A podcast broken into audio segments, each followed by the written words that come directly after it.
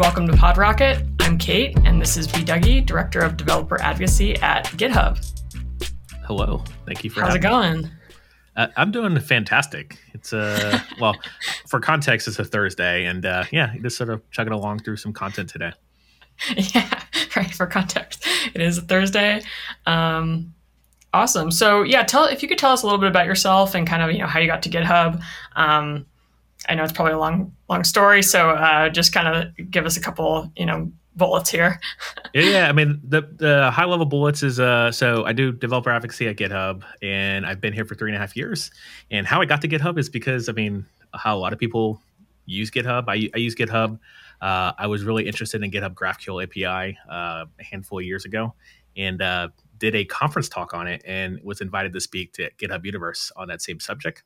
And uh, from doing that talk, uh, I had some conversations, and then long story short, I was invited to interview and uh, eventually accept an offer at GitHub to be, um, at the time, the first developer advocate, the first developer advocate to kind of don the title. We've always had advocates, the early engineers, uh, all early employees always were advocating for GitHub. Uh, but for specifically the developer relations team, I, I got to join and get to see that team get started. Yeah, that's great. And I mean, it's really hard to think of you know, developers who aren't familiar with what GitHub is. So, I mean, being a developer advocate uh, at GitHub is certainly an achievement and uh, really exciting for sure. Yeah, yeah. I, honestly, it, I I love the role. Um, I, I hate to say this all the time, but the, the job's almost too easy um, because I don't have to constantly explain what GitHub is and how to use it. Uh, I get to talk right. to users that are already, maybe you did a boot camp, maybe you were in college and were part of a class that had you sign up for GitHub. So like that problem solved. So I get to show you cool ways to use GitHub and cool interactions and stuff like that. Yeah, that's awesome. And so you do a lot of other things. You're also the host of a lot of podcasts, um, uh, specifically Jamstack Radio, and then also um, the GitHub, the README Project uh, podcast. Yeah. So um, I'm curious about those, and uh, maybe kind of tell me, tell me the inspiration for those. Yeah, yeah. And the, the third podcast I do, and I do too many, uh, This Developing Story was my original podcast I started when I learned how to code. Uh, so I was sort of talking about my story of how I learned how to code back in twenty thirteen, um, and eventually turned that into an interview podcast where I interviewed other folks. And I've taken that same sort of model, but instead um, I now focus on Jamstack companies and community members uh, on Jamstack Radio. And uh, that's what I do. I interview folks that are involved in the sort of JavaScript ecosystem, front-end web dev. Uh, and sometimes like we get some Kubernetes and like Docker folks or backend heavy folks on there as well. Uh, and then finally, the README podcast, which is a podcast for to highlight, you know, folks doing really cool things on GitHub. So whether you have a, a project maintainer or you sort of went from zero to hero to now fully doing open source full time, um, those are the folks that we reach out to on those podcasts. So um, reach out if you if you want to be on any of those. Yeah. Yeah, definitely.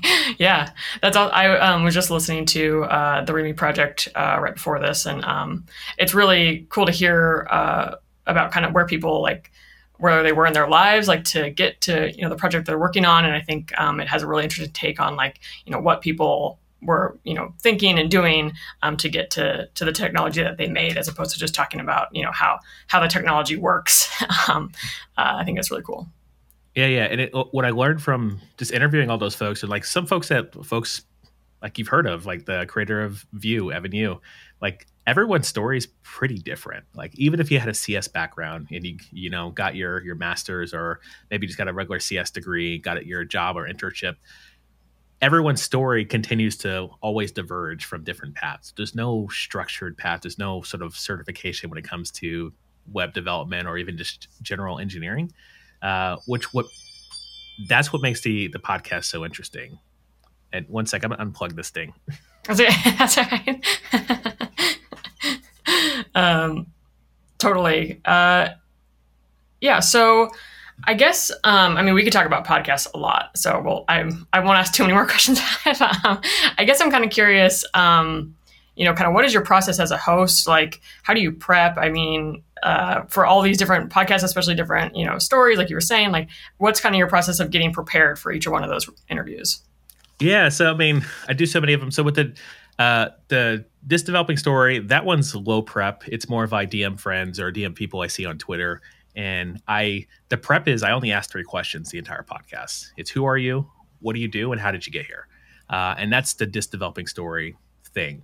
Uh, with Jamstack Radio, we actually have, we we share a uh, paper doc, which is Google, Google's like, sorry, Google. Uh, Dropbox is um, like similar to Notion.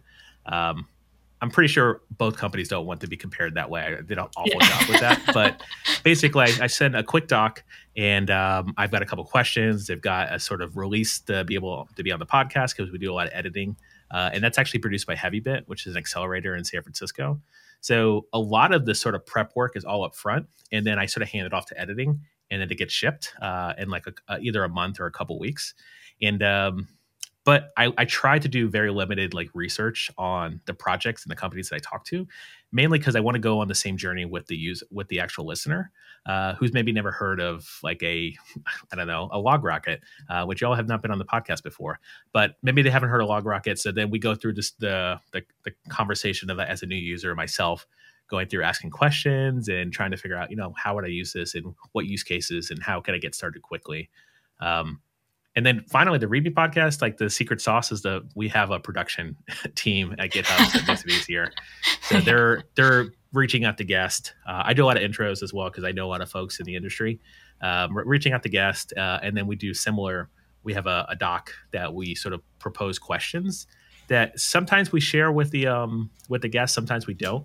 Um, but it's a similar sort of like figuring out, learning the story. And what's interesting about that, too, as well, is like we we tend to go on paths that aren't expected, because I think a lot of technical podcasts, they they talk really deep in the details. And we get technical on the podcast, but uh, I also get to learn about like background history and stories. And I mentioned Evan You. Like I didn't know that he his first job at Google, uh, before even doing uh, Vue or anything like that, was actually doing the Google Doodles. Um, he was on the team to create those things. And which is oh, like cool. mind-blowing. I'm sure he's probably yeah. mentioned that before, but I, I missed that part of the story, uh, sort of seeing him sort of glow up when it comes to Vue, but also learning that he didn't have a C S background. Uh, he had an art background, which is why he started doing the Google Doodles, which is why he started getting really deeper in the code, and which is why he feel, figured out a framework to get those stuff, get things shipped faster, uh, which was Vue. Um, so that story is fascinating. And once you get to have all those pieces in like one conversation, um, I know this is not answering your original question, but I'm just saying this, the prep work and everything like that. Usually when I'm going into the conversation, I'm thinking of like, what would be the aha moment? Or I think Scott Hanselman told me this. Uh, he hosted the Hanselminutes podcast and was like, what's the sort of driveway conversation? So if you're in a car, you listen to a podcast and then you get to the driveway of your house and you don't want to get out of the car because you want to finish the podcast. Like, what would be the thing on the podcast to keep you in the car? Oh, that's it. I haven't heard that. That's a good tip. As a podcast producer, I should I should know what that is. Yeah. Cool. Um, yeah, Evan, you I that I didn't know that either. That's a really cool story. Um, and we have reached out to him to come on this podcast. So Evan, if you're listening, um, you can follow up this story and uh, we can talk more about it. Um, great. Uh, okay, so you recently wrote a blog post, um, kind of three areas to focus on as a developer in twenty twenty-one. Yeah. Um, and you also had a video as well. Um, and I really like one area there, uh, which you coined dev talks. So developer TikToks, um, which I haven't heard that term before and I love it. Um, and it was kind of, you know, encouraging people to make more videos and just kind of be there, um, in a digital space. Um, I really appreciate that. I think that's really interesting. Um, one, I love TikTok. I love watching TikToks. Um, I also feel like, uh, and this kind of speaks to my earlier point, like um, a lot of these podcasts, we're kind of all talking to each other. And um, so like, I noticed you just had James Quick on, um, you know, and then he just had Jessica Chan on, who we just had. And um, so it just feels like there is a need for more people to like talk about what they're working on. And it definitely is, um, I mean, you know, we, there's such a great community of influencers and uh, dev advocates already, but it, there's definitely um, room for more is what, um, and I oh, really, yeah, for sure. Yeah. Yeah. And it's the same thing. Like uh, aside, TikTok's great. Follow me, BDougYo on TikTok. Um, but like, it's the same thing when it comes to conferences, like you'd see at the JavaScript conferences, the Git Nation conferences, you see the same folks that end up showing up every year or every single conference. And uh, it's the same thing when it comes to podcasting, because not everybody wants to be on a podcast. So the folks who are on podcasts tend to get invited to other podcasts. Uh, and right. the same thing with open source. The folks who are doing open source get invited to do more open source.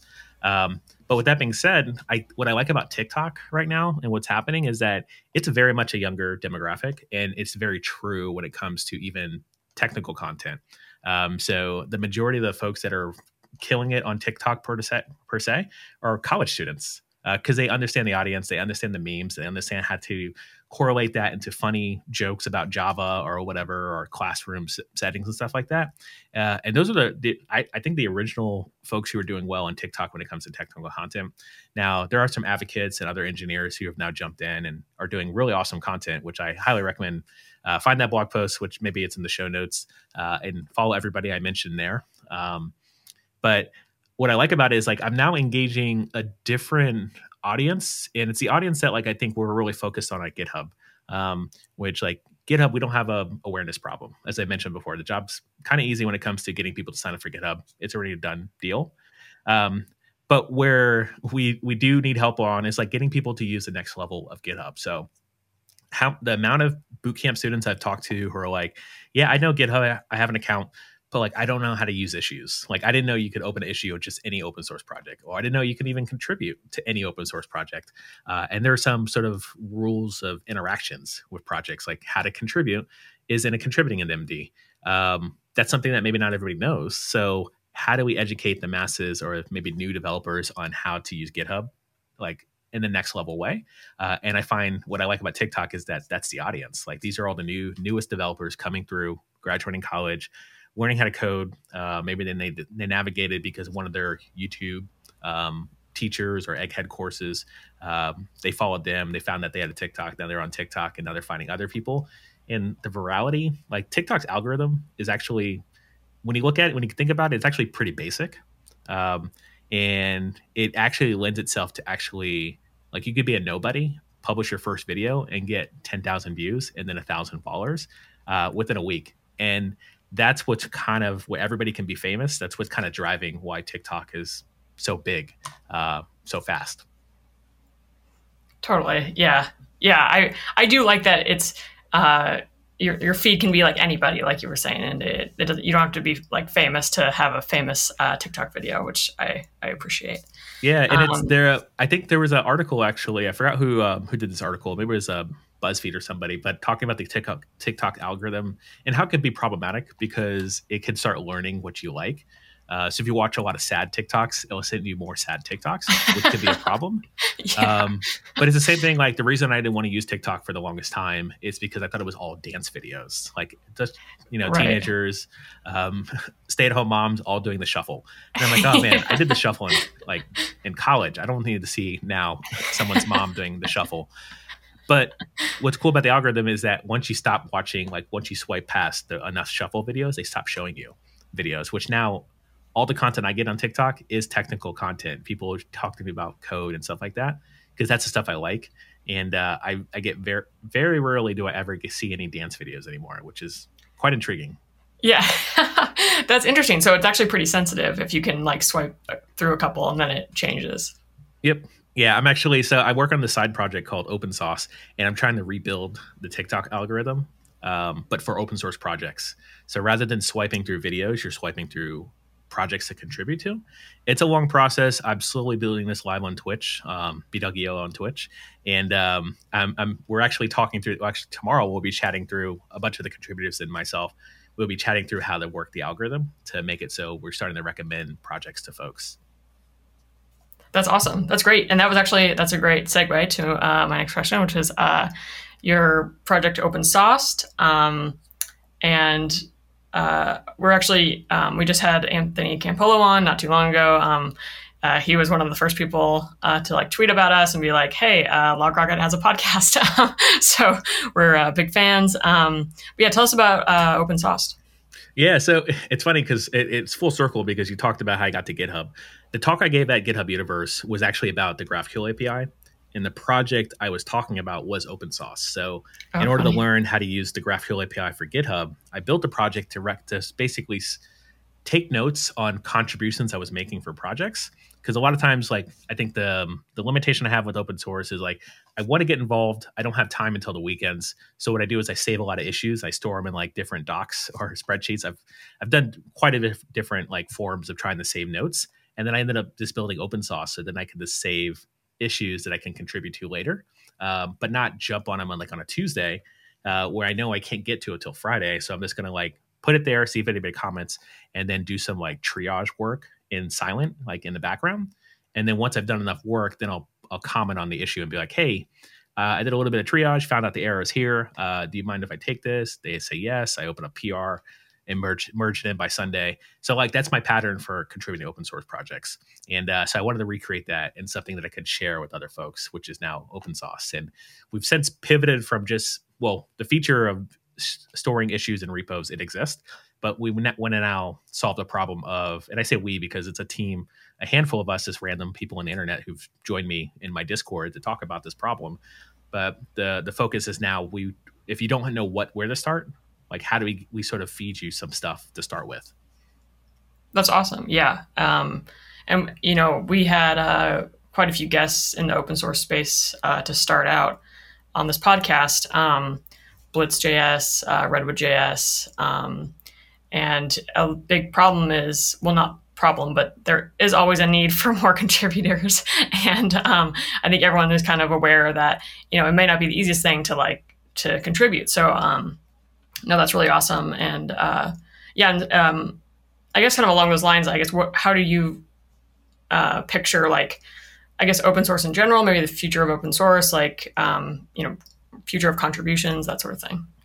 Yeah, and I think... I- It, so I have a I have a vision, but my vision also is only is relevant for me and people like me.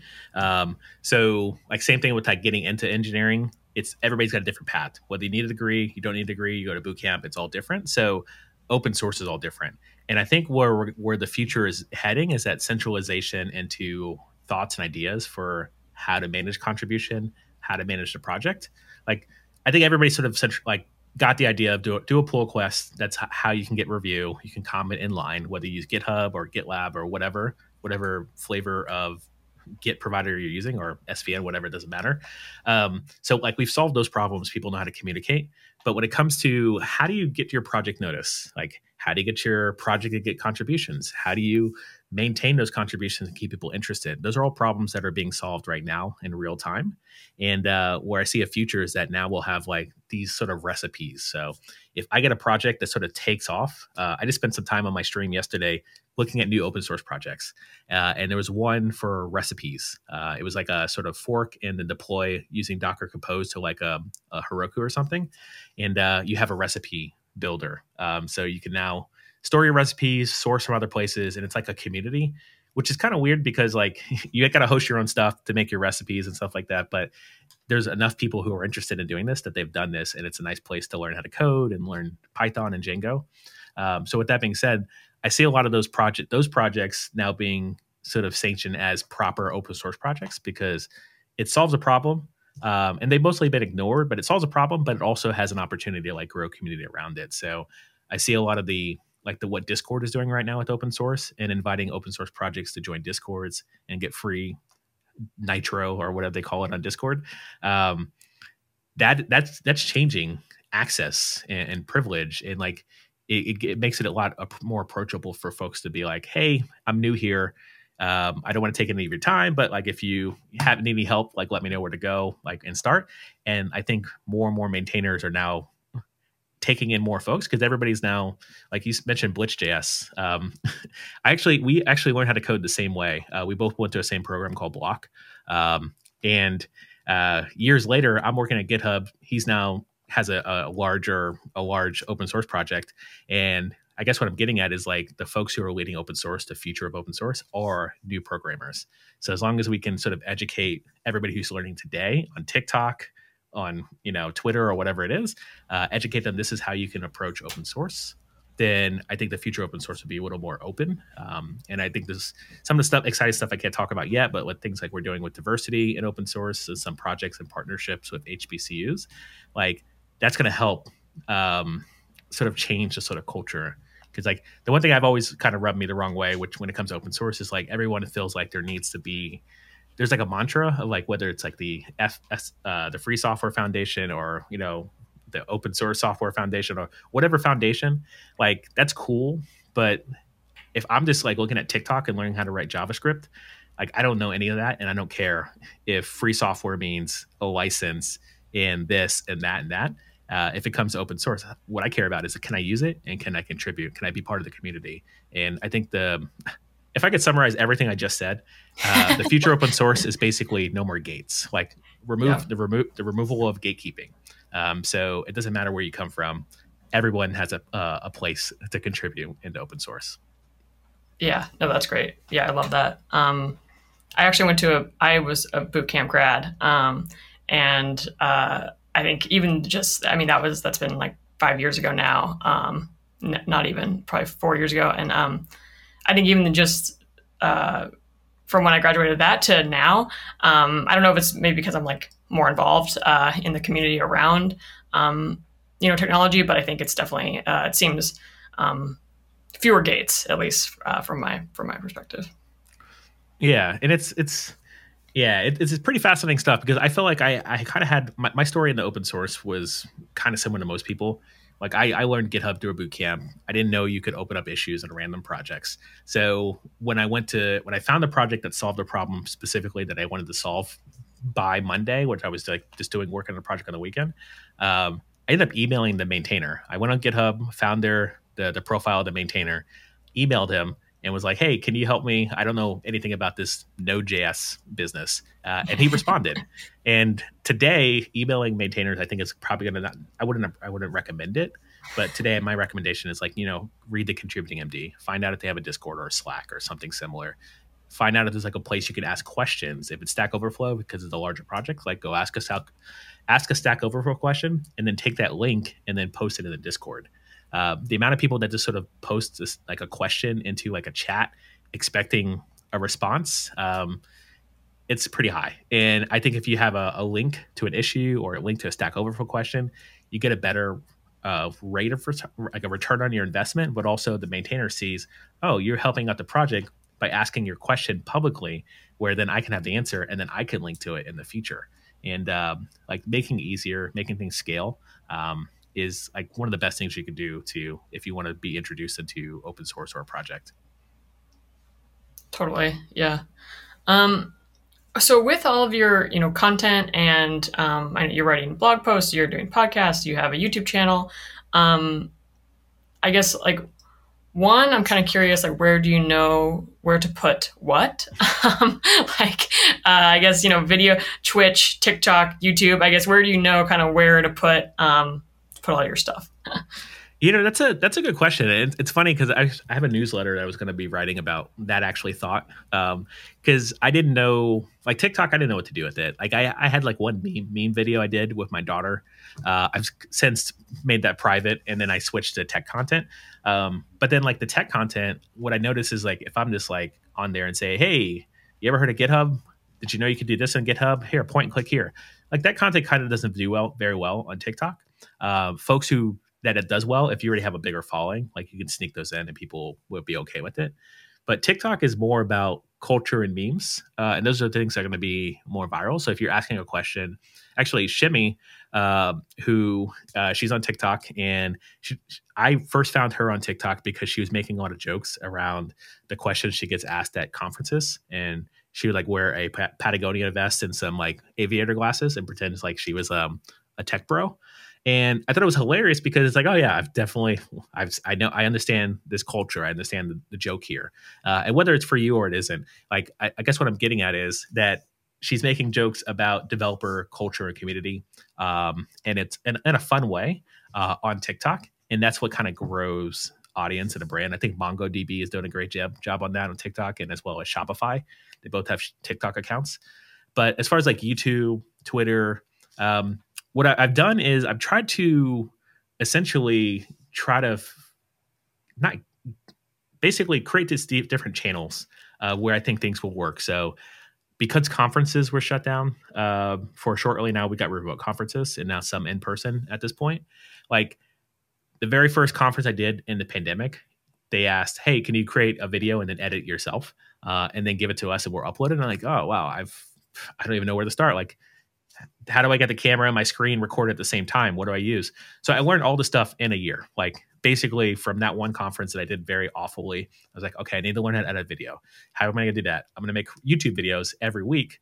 And then I'm going to learn how to edit while making these random YouTube videos. So uh, to answer your question, like I tend to do like more culture and conversation uh, on YouTube. Uh, for GitHub's YouTube, I tend to do a lot more like technical tutorials and like quick in- interviews like this interview, but I'll do it at the P M and we'll do it in video format. So like think of podcasts, but video, that's what I kind of do a lot of on the GitHub YouTube channel. On Twitter, it's just a free for all. It's, it's whatever, it's culture, it's, it's content, it's links to newsletters.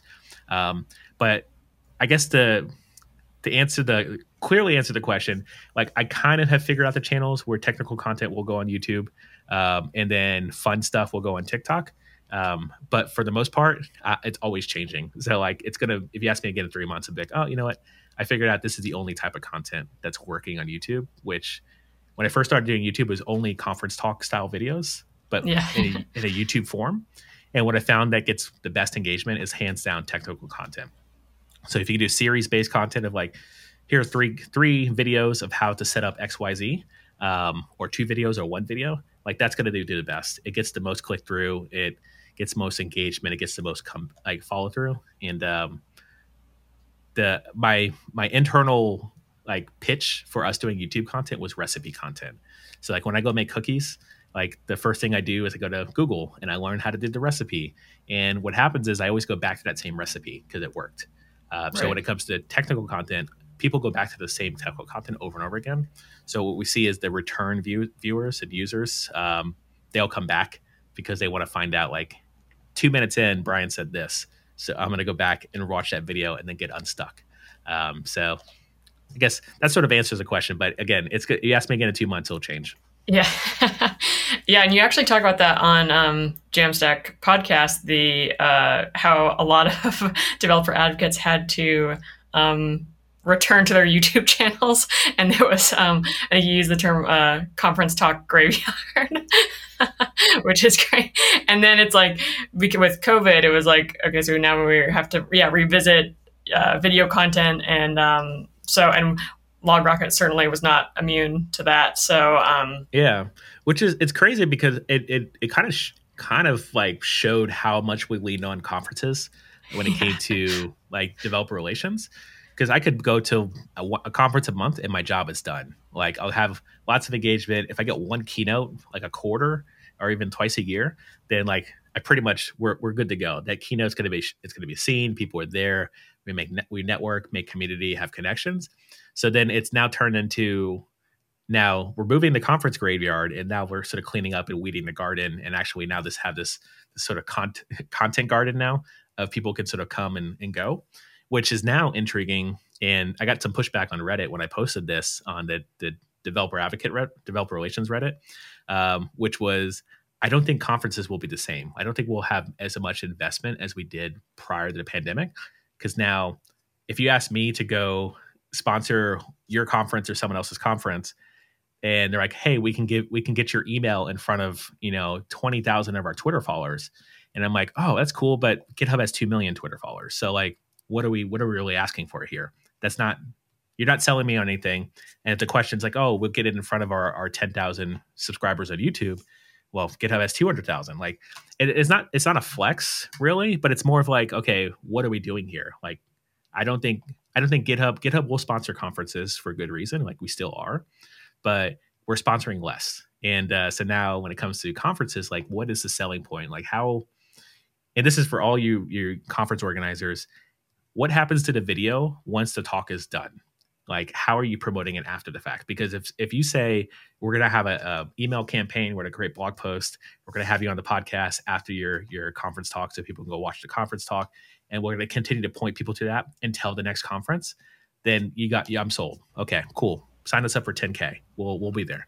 But a lot of conferences aren't doing that. A lot of conferences is like, hey, we'll tweet you. And uh, then GitHub can retweet that. And then we, GitHub gets better engagement on our Twitter account than maybe these conference organizers. So Uh, with that being said, I think we have to now think about the difference and the difference approach, the different approaches. Sure. Yeah. And you're like, hey, now I really like to edit videos. So I'm just kidding. yeah. Yeah. I mean, that's the thing too, as well. It's like we're we're partnering with Hacktoberfest. Uh, so all the content I'm doing for Hacktoberfest, it's going to live on GitHub's YouTube because uh, we were already. I, I, I joke. I say feeding two bir- birds with one scone. Uh, we're doing that. We're going to get YouTube content on GitHub. We're going to teach people how to get involved in Hacktoberfest, and then everybody wins. And uh, there's no reason for us to, like, we are partnering and sponsoring and stuff like that, but there's no reason for us to, like, you know, shell out millions of dollars on these different engagements when GitHub could very, like, easily do the same thing. But I think what the biggest thing about my team at GitHub and what we've done uh, is we try to scale everything. So how can we scale these interactions, these engagements, without feeling like it's a whole production just to get one thing shipped?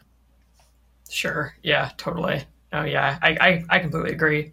Um, and then, okay. So kind of along these lines, um, so I was, when I was researching you, um, you have a lot of, uh, your, your brand is kind of pizza oriented. And I think that's probably from OpenSauced, but, um, I guess, uh, I think you've done a really good job, like, with your personal brand. Um, And that was that intentional, or kind of tell me about about that? Oh, uh, thanks for noticing. um, no, it is intentional because, like, even before we hit record on this podcast, you asked, do you go by Brian? Do you go by B. Dougie? And I, I usually default to with B. Dougie, but I give people the out if they're like, ah, it feels uncom- uncomfortable to say B. Dougie. Or sometimes if you have a different dialect or accent, Dougie doesn't really roll off the tongue. Uh, so feel free to call me Brian. But I intentionally do that because Brian Douglas, if you Google Brian Douglas, you'll find me, because I've done a good job of, like, cornering the S E O market and juice for Brian Douglas. But if you Google B. Dougie, you find me pretty quickly because I am the one B. Dougie that's doing anything. Now, there is a B. Dougie on Twitter. So if this goes out on Twitter, please don't at B. Dougie, at BDougYo instead. Um, but the amount of people who follow him because of just what I do um, is, is actually pretty hilarious. I should actually interview him and see. uh, he, he's a he's a dad who, who plays uh, Xbox. So. Which is in his his bio. So, um, but it's like a tongue in cheek thing we've had for years because people can't at mentioning them. But for the, like, the pizza thing, and even like even different, like, I call myself a Beyonce advocate. Like, that's something that I started doing as soon as I joined GitHub, and it was because um, the Brian Douglas thing. It's kind of forgettable, two first names. So I always introduce myself as a Beyonce advocate because. You're going to remember the guy who mentions Beyonce. The amount of times that people call me Beyonce or send me Beyonce songs in my D Ms and stuff like that, and then tell me happy birthday for Beyonce a couple days ago. Like, that's a thing that I just sort of started doing because when I gave that first conference talk in twenty eighteen, when I mentioned Beyonce for the first time, I happened to be listening to a lot of Beyonce. And I, I was, I never grew up, like, I didn't listen to a lot of Beyonce growing up or in college or anything like that. And I found out that Beyonce is actually a pretty four-dimensional person. Like, she has a lot of thought in, like, the, her writing and the dancing and her life. And once I started learning, like, more about Beyonce, I was, like, really fascinated. And uh, the thing I do, like, I, I it's a Beyonce advocate because at GitHub, we've got sixty-five million users worldwide. Beyonce has a lot of listeners worldwide, like, more than that. So with that known, like, Beyonce does a lot of good will for the community. She actually brings a lot of people up. Um, Like, she's from Houston, so, like, little Nas X is from there. She's uh, not collaborated with her, but Megan Thee Stallion, who's also from Houston, she collaborated with her. She brings a lot of other people up, like Chloe X Halle, uh, who's um, the Little Mermaid, Chloe, um, the new Little Mermaid. Basically, what I'm getting at is, like, I'm always looking to bring other people up. Like, I'm okay to not have one hundred thousand Twitter followers if I can bring up the next B. Dougie. Um, so, like... For my brand, I want to make sure that I'm, I'm memorable. People know what I'm about and what I'm, I'm what I'm getting at when you see a conference talk from me. I want to make sure that you're closing.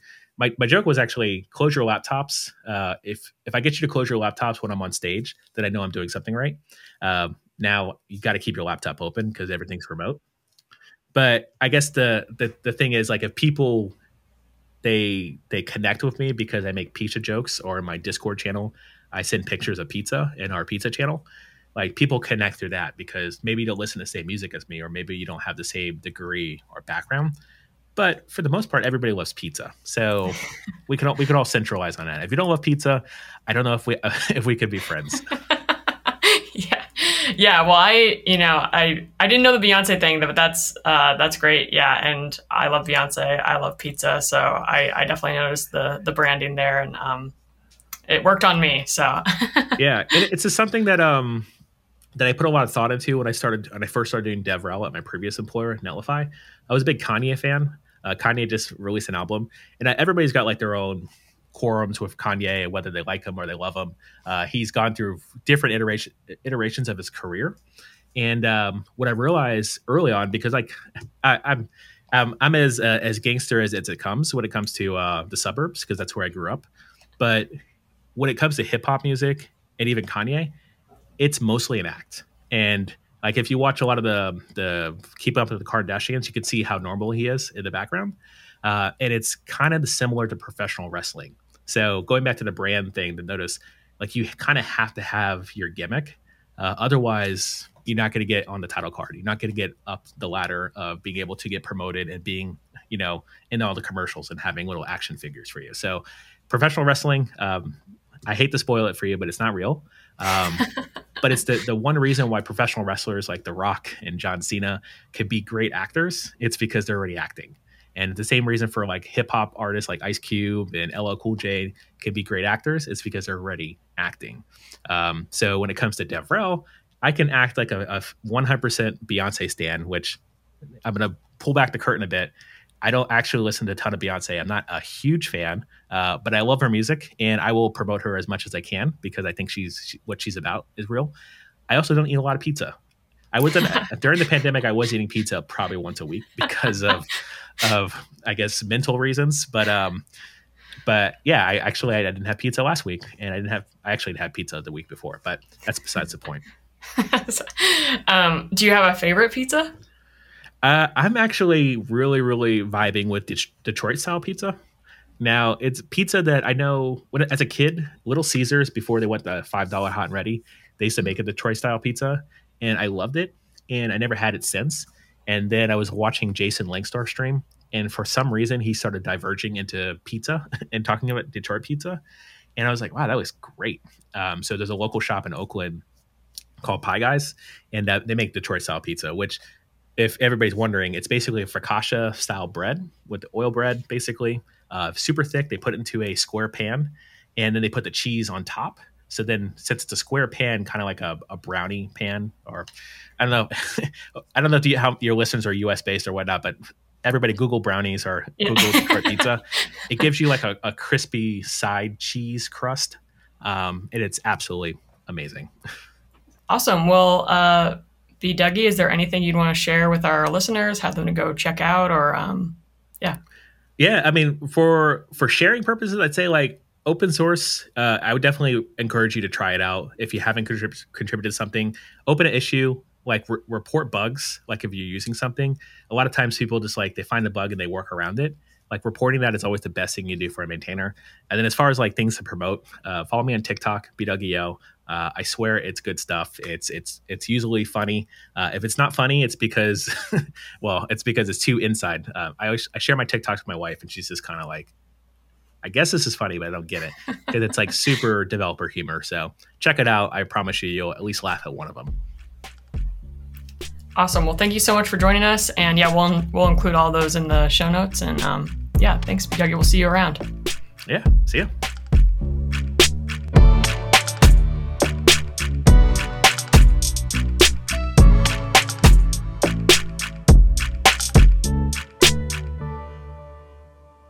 Thanks for listening to PodRocket.